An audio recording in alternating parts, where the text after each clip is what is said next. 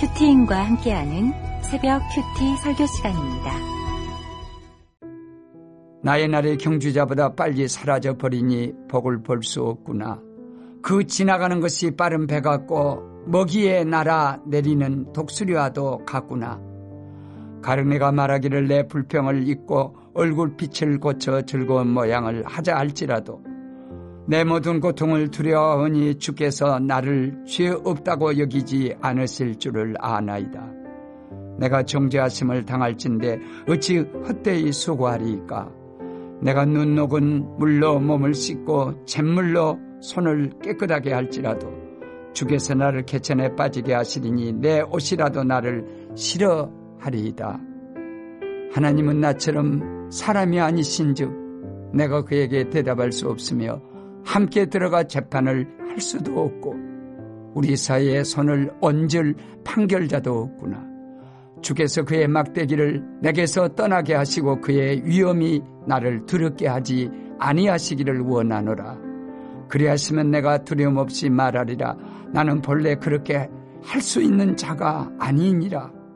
어, 명절 연휴 어, 마지막 날입니다. 가족들과 함께 즐거운 명절을 보내고 계신가요?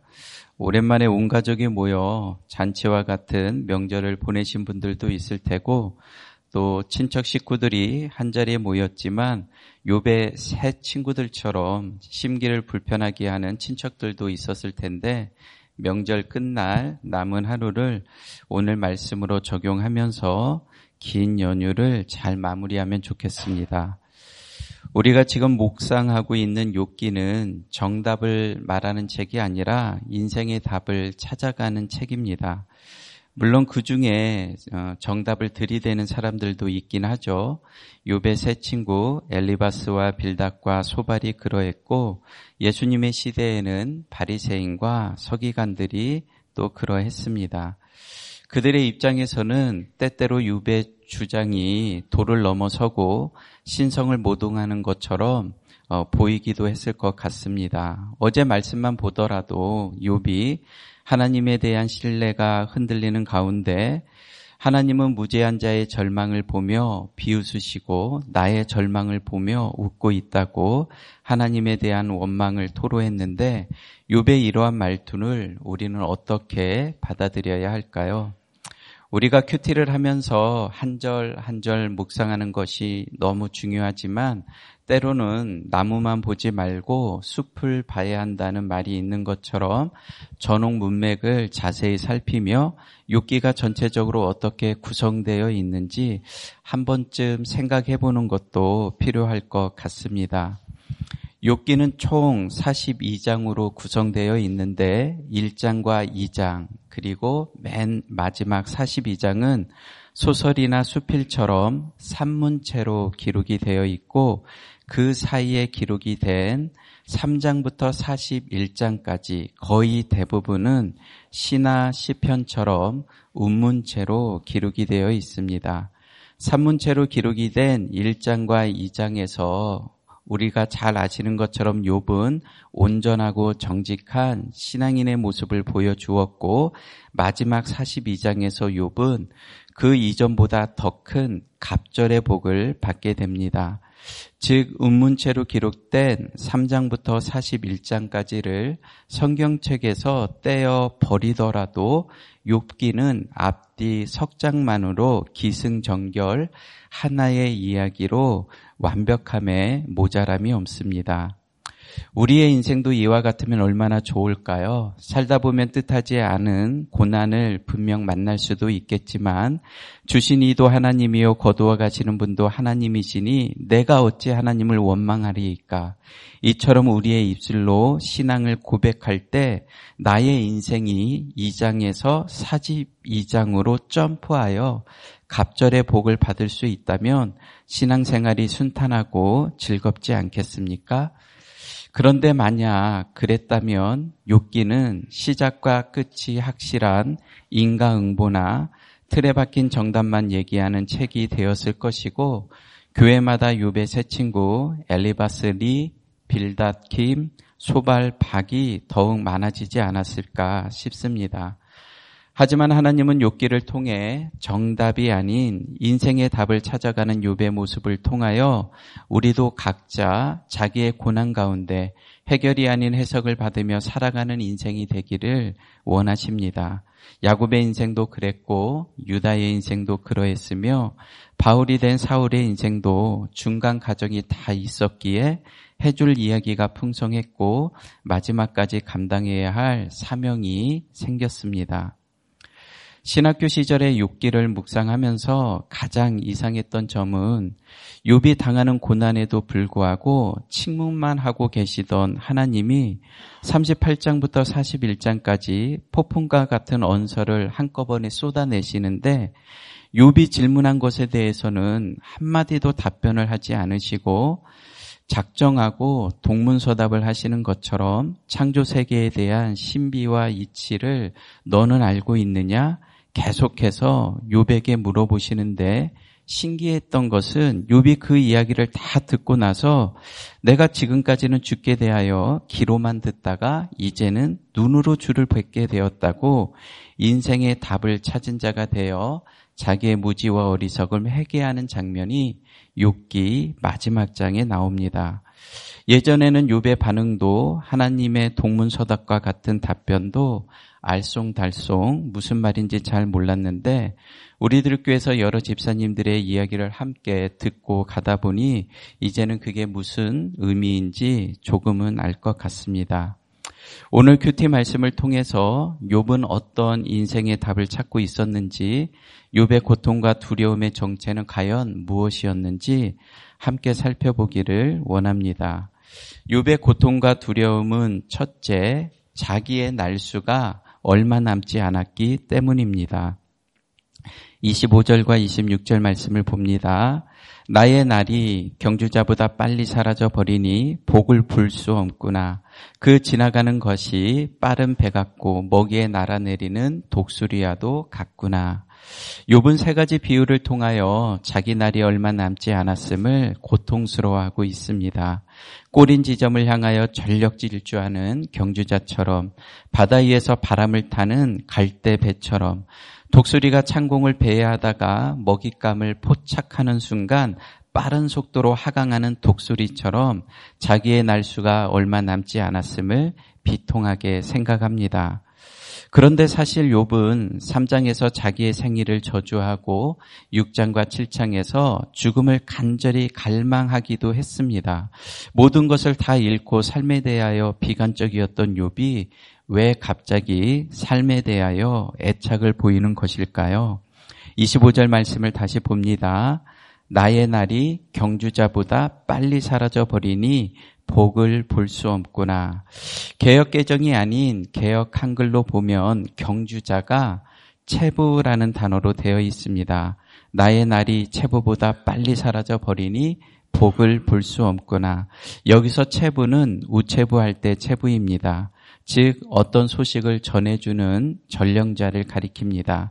마치 기원전 490년에 아테네의 병사 하나가 승정보를 전하기 위하여 41.19km를 달려간 것처럼 말입니다. 욥은 자기의 생일을 저주하며 차라리 죽기를 소망했지만 그의 심기와 감정이 요동을 치며 죽기 전에 간절히 기다리던 복이 있었던 것 같습니다. 그것이 회복의 복일 수도 있고 자기가 그토록 경멸했던 인가응보의 복일 수도 있고 친구들 앞에 당당하게 서고 싶은 명예 회복의 복일 수도 있고 아직까지는 손에 잡히지 않는 복음의 복일 수도 있을 텐데 욥이 지금 뭔가를 깨달았다기보다는 자기 속에 있는 여러 감정들, 여러 가지 생각들이 요동을 치며 신앙인으로 살아남기 위하여 혈투를 벌이고 있습니다. 적용 질문을 드립니다. 여러분은 어떤 인생의 답을 찾고 있습니까?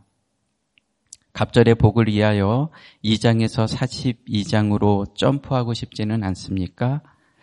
나의 생명이 다하기 전에 내가 간절히 기다리는 복은 무엇입니까? 명예의 복입니까? 복음입니까? 유배 고통과 두려움은 두 번째, 하나님이 자기를 정죄한다고 생각했기 때문입니다. 27절에서 28절 말씀을 봅니다. 가령 내가 말하기를 내 불평을 잊고 얼굴빛을 고쳐 즐거운 모양을 한다 할지라도 내 모든 고통을 두려워하오니 주께서 나를 죄 없다고 여기지 아니하실 줄을 내가 아나이다. 욥은 지금 하나님을 단정지어 말하고 있습니다. 내가 원망하고 불평하는 마음을 내려놓고 얼굴빛을 새롭게 할지라도 이미 나는 하나님께 찍힌 몸이 되었기에 하나님은 나의 무죄함을 인정해 주시지 않을 거라고 확신을 합니다. 29절에서 30절을 봅니다. 내가 정죄하심을 당할진데 어찌 헛되이 수고하리이까 내가 눈녹은 물을, 물로 몸을 씻고 잿물로 손을 깨끗하게 할지라도 주께서 나를 개천에 빠지게 하시리니 내 옷이라도 나를 싫어하리이라. 고통 중에 있는 분이 목장에 겨우 찾아 나와서 내가 아무리 나를 정결케 할지라도 아무 소용이 없을 거라고 눈 녹은 물로 나를 씻고 더러운 내 몸을 흰 눈처럼 씻어낼지라도 아니 내 손을 잿물로 박박 밀어 깨끗하게 할지라도 주님께서는 나를 더러운 개천에 밀어 던지실 거라고 이제는 내 옷도 나를 싫어하고 여러분들도 내 이야기를 듣는 척 하지만 내가 가까이 오는 것을 끔찍하게 싫어한다는 것을 나도 다 알고 있다고. 만약 누군가가 목장에 나와서 이런 이야기를 한다면 여러분은 그런 사람에게 어떤 이야기를 해주고 싶은가요?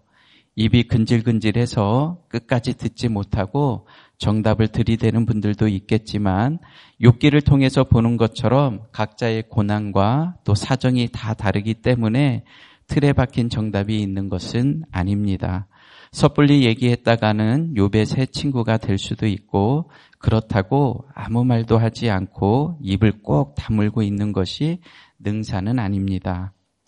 저는 인생 가운데 가장 진지하고 심각했었던 때는 부르심을 받고 처음 신학교에 들어갈 때도 아니었고 아들이 크고 작은 사건을 일으킬 때도 아니었고 내 인생에 가장 진지하고 심각했던 때는 네 번째 치리를 받고 얼마 되지 않아 하나님이 한쪽 눈을 치심으로 한 달 가까이 집에서 무기력하게 누워 있을 때였습니다.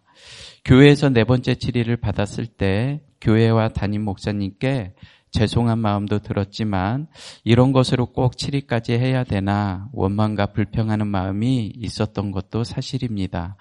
그런데 네 번째 치리를 받고 얼마 지나지 않아 한쪽 눈에 이상이 생기니 하나님도 나를 저주하시는 것 같아 마음이 공고해지고 뜬 눈으로 나를 셀 때가 많았습니다.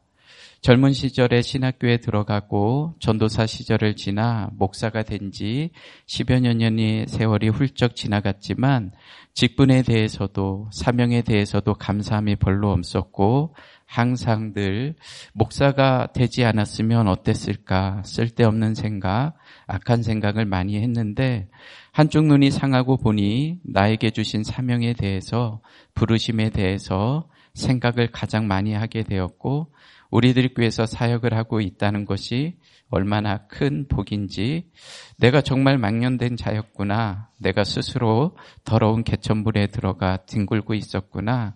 하나님이 한쪽 눈을 칠 수밖에 없었구나. 내 인생에 처음으로 진지하게 통해하는 마음이 들었고 부족하지만 쓸모없는 종이 되었지만 남은 시간은 충성된 종으로 살고 싶다는 마음이 들기도 했습니다. 적용 질문을 드립니다. 하나님이 나를 정지, 한 다고 느껴질 때가 언제입니까? 나를 정죄하심이 아니요 나를 살리기 위해서 주신 사건임이 믿어지십니까? 욥의 고통과 두려움은 마지막 세 번째 나를 위한 중보자가 없기 때문입니다. 32절에서 35절 말씀을 보겠습니다.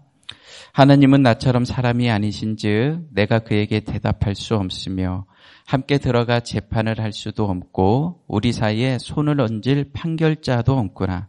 주께서 그의 막대기를 내게서 떠나게 하시고 그의 위험이 나를 두렵게 하지 아니하시기를 원하노라. 그리하시면 내가 두려움 없이 말하리라. 나는 본래 그렇게 할 수 있는 자가 아니니라.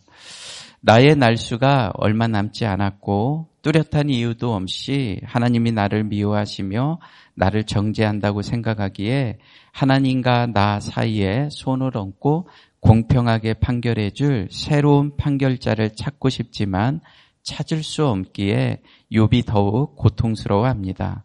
33절의 판결자는 중재자를 의미합니다. 표준 세번역으로 33절을 보면 우리 둘 사이를 중재할 사람이 없고 하나님과 나 사이를 판결해 줄 리가 없구나. 욥이 지금 원하는 것은 갑절의 복을 달라는 것이 아닙니다. 욥이 질그릇 깨진 조각으로 자기 몸을 박박 긁고 있을 때 욥의 아내가 욥을 저주하며 당신의 몰골이 이러할진데 그럼에도 아직까지 자기의 온전함을 굳게 지키려느냐 차라리 하나님을 욕하며 죽으라고 악담을 퍼부었습니다. 즉 욥의 온전함은 흠이 없는 무음한 자를 가리키는 것이 아니라 어떠한 경우에도 하나님에게 어떤 사정이 있으시겠지. 내가 누리던 모든 복도 하나님으로부터 받았은즉 내가 어찌 재앙이라고 해서 받지 못하겠는가? 이처럼 어떠한 경우에도 하나님을 경외하는 것이 욥의 온전함이라고 말할 수 있습니다. 하지만 욥도 사람이기에 입술로는 범죄하지 않았지만 하나님에게 어떤 속사정이 있었는지 그 이유를 알고 싶은 게 사실입니다. 옆에서 친구들이 충동지를 자꾸 하니 더욱 그러지 않았겠습니까? 그러면서 세상을 바라보니 너무나 부조리한 것들이 많은 것입니다. 애매하게 고통당하는 사람들이 눈에 들어오기 시작했습니다. 예전에는 가족 우상이 있어서 자녀들이 죄를 지을까봐 잔치가 끝나면 강박적으로 번제를 드렸는데 막상 자기가 고난 중에 놓이고 보니 세상에는 공평하지 않은 일들이 너무 많고 애통하고 원통한 일들이 눈에 들어오기 시작한 것입니다. 하나님은 나처럼 사람이 아니신 즉 이 모든 일을 다 알고 계실 텐데 세상은 악인들의 소리에 노란하고 재판관들이 제대로 판결하지 않는 것들을 보면서 하나님이 이 모든 것을 묵인하시거나 하나님이 그렇게 하신 것이 아니라면 그 모든 것을 어떻게 설명할 수 있단 말인가. 욥은 고난 중에 갑절의 회복을 원한 것이 아니라 세상 돌아가는 이치를 알고 싶어 했습니다. 자기에게 닥친 이 사건이 어떤 이유 때문에 오게 되었는지, 세상은 왜 이처럼 부조리한, 부조리한 일들이 많은 것인지 단지 그것을 알고 싶은 것인데 그것을 말해주는 이가 없으니 자기도 모르게 하나님과 나 사이에 새로운 중보자를 찾을 수만 있다면 찾고 싶다고 속에 쌓아둔 이야기를 밖으로 툭 하고 튀어나왔습니다. 사단의 시험은 욥기 1장과 2장에서 이미 끝이 났지만 욥이 아직도 고통 가운데 있는 것은 하나님께서 세상 돌아가는 이치를 욥에게 알려주시기 위함은 아니었을까요? 욥이 고통 중에 자기도 모르게 중보자 되시는 예수 그리스도에 대해서 말하고 있습니다. 그가 뭔가를 정확하게 알고 얘기를 꺼냈다기보다는 해석이 안 되는 고난과 고통 속에서 나와 하나님을 연결해 줄 중보자의 필요성을 느꼈다고 봐야 할 것 같습니다. 세상의 모든 부조리함을 심판하시고 싫은 가운데 원통한 자들을 구원해 줄 중보자를 찾기 시작했다는 의미입니다. 여전한 방식으로 한 절씩 큐티를 계속하다 보면 욥기 16장에 이르러서 중보자에 대한 이야기가 좀 더 구체적으로 욥의 고백을 통해서 나오는 것을 보게 됩니다. 운문으로 기록된 3장부터 41장까지의 이야기는 우리들의 이야기입니다. 눈물이 아니면 들을 수 없는 이야기, 때로는 하나님을 원망하고, 때로는 피투성이가 되어서 하나님께 투정을 부리고, 때로는 악을 쓰는 것 같지만 그 모든 것이 우리들의 이야기요, 또 우리들의 시편, 우리들의 운문입니다. 요번이 이러한 과정을 다 겪었기에 우리가 느끼는 모든 아픔과 갈등과 번미를 이미 다 앞서 경험했기에 6기 38장에서 41장까지 하나님께서 동문서답과 같은 폭풍우 원서를 쏟아내셨지만 욥은 그것이 무엇을 말씀하시는 건지 세상에 돌아가는 이치를 깨닫는 자가 되어 그 중심에 세상을 심판하시고 우리를 구원해 주실 중보자이신 예수 그리스도가 반드시 오실 것을 미리 본 바가 된 줄 믿습니다. 마지막으로 적용 질문을 드립니다. 갑절의 복을 받기 위하여 2장에서 42장으로 점프하고 싶지는 않습니까? 우문체로 쓰여진 3장부터 41장까지가 우리들의 이야기라는 것이 믿어지나요? 내가 간절히 구하는 것은 갑절의 회복인가요? 중보자이신 예수 그리스도인가요? 말씀을 맺겠습니다. 요배의 고통과 두려움은 자, 자기의 날수가 얼마 남지 않았기 때문이고 하나님이 자기를 정죄하기 때문이며 나를 위한 중보자가 없기 때문이라고 했지만 하나님은 3장에서 41장까지 계속되는 피투성이 같은 이야기를 통하여 우리의 중보자 되시는 예수 그리스도를 요백에 미리 보여주시기를 원하셨습니다. 기도하겠습니다. 하나님 아버지, 욥은 온전하고 정직하여 하나님을 경외하며 악에서 떠난 자라고 하셨는데 저는 목사로 부르심 받고 너무나 오랜 시간 세월을 낭비하며 쓸데없는 생각, 악한 생각을 많이 하며 살았습니다. 우리들 께서 아무나 사역할 수 있는 것이 아닌데 나에게 주신 이 큰 복을 깨닫지 못하고 내 혈기로 사역을 하다 보니 동료 사역자들과 담임 목사님께 많은 근심과 걱정을 끼쳐드렸습니다. 주님께서 나의 한쪽 눈을 치심으로 부족하지만 충성된 종으로 살고자 하는 마음을 허락하여 주시니 감사합니다. 남은 인생 주님을 위하여 온전하고 정직하게 살아갈 수 있도록 인도하여 주시옵소서. 유비 가족 우상을 넘어서서 하나님이 허락하신 고난의 사건을 통하여 중부자 대신 예수 그리스도를 간절히 찾은 것처럼 우리에게 허락하신 각자의 고난을 통하여 우리도 예수 그리스도를 온전히 만날 수 있도록 인도하여 주시옵소서. 담임 목사님의 모든 사역 가운데 강건하게 하여 주시옵고 방송 문서 사역에 기름을 부어 주시옵소서. 해외 아울리치로 네팔과 필리핀 팀이 싱크트립을 떠났습니다. 오고 가는 모든 시간과 현지에서의 모든 사역 가운데 함께하여 주시옵소서. 아울러 나라가 어지럽고 힘든 시기에 건국의 뿌리가 어디에서부터 시작되었는지 감사한 마음으로 믿는 우리가 먼저 깨어 있을 수 있도록 도와 주시옵소서. 하나님을 두려워하는 신실한 사람들이 나라를 운영할 수 있도록 역사하여 주시옵소서. 인구절벽 시대에 생명보호법이 제정되고 독소 조항을 품고 있는 차별금지법이 통과되지 않도록 함께하여 주시옵소서. 우리의 중부자 대신 예수 그리스도의 이름으로 기도드립니다. 아멘. 어, 남은 시간은 가정과 교회와 나라를 위해서 그리고 나의 간절한 기도 제목을 놓고 오늘 주신 말씀으로 함께 기도하며 나가도록 하겠습니다.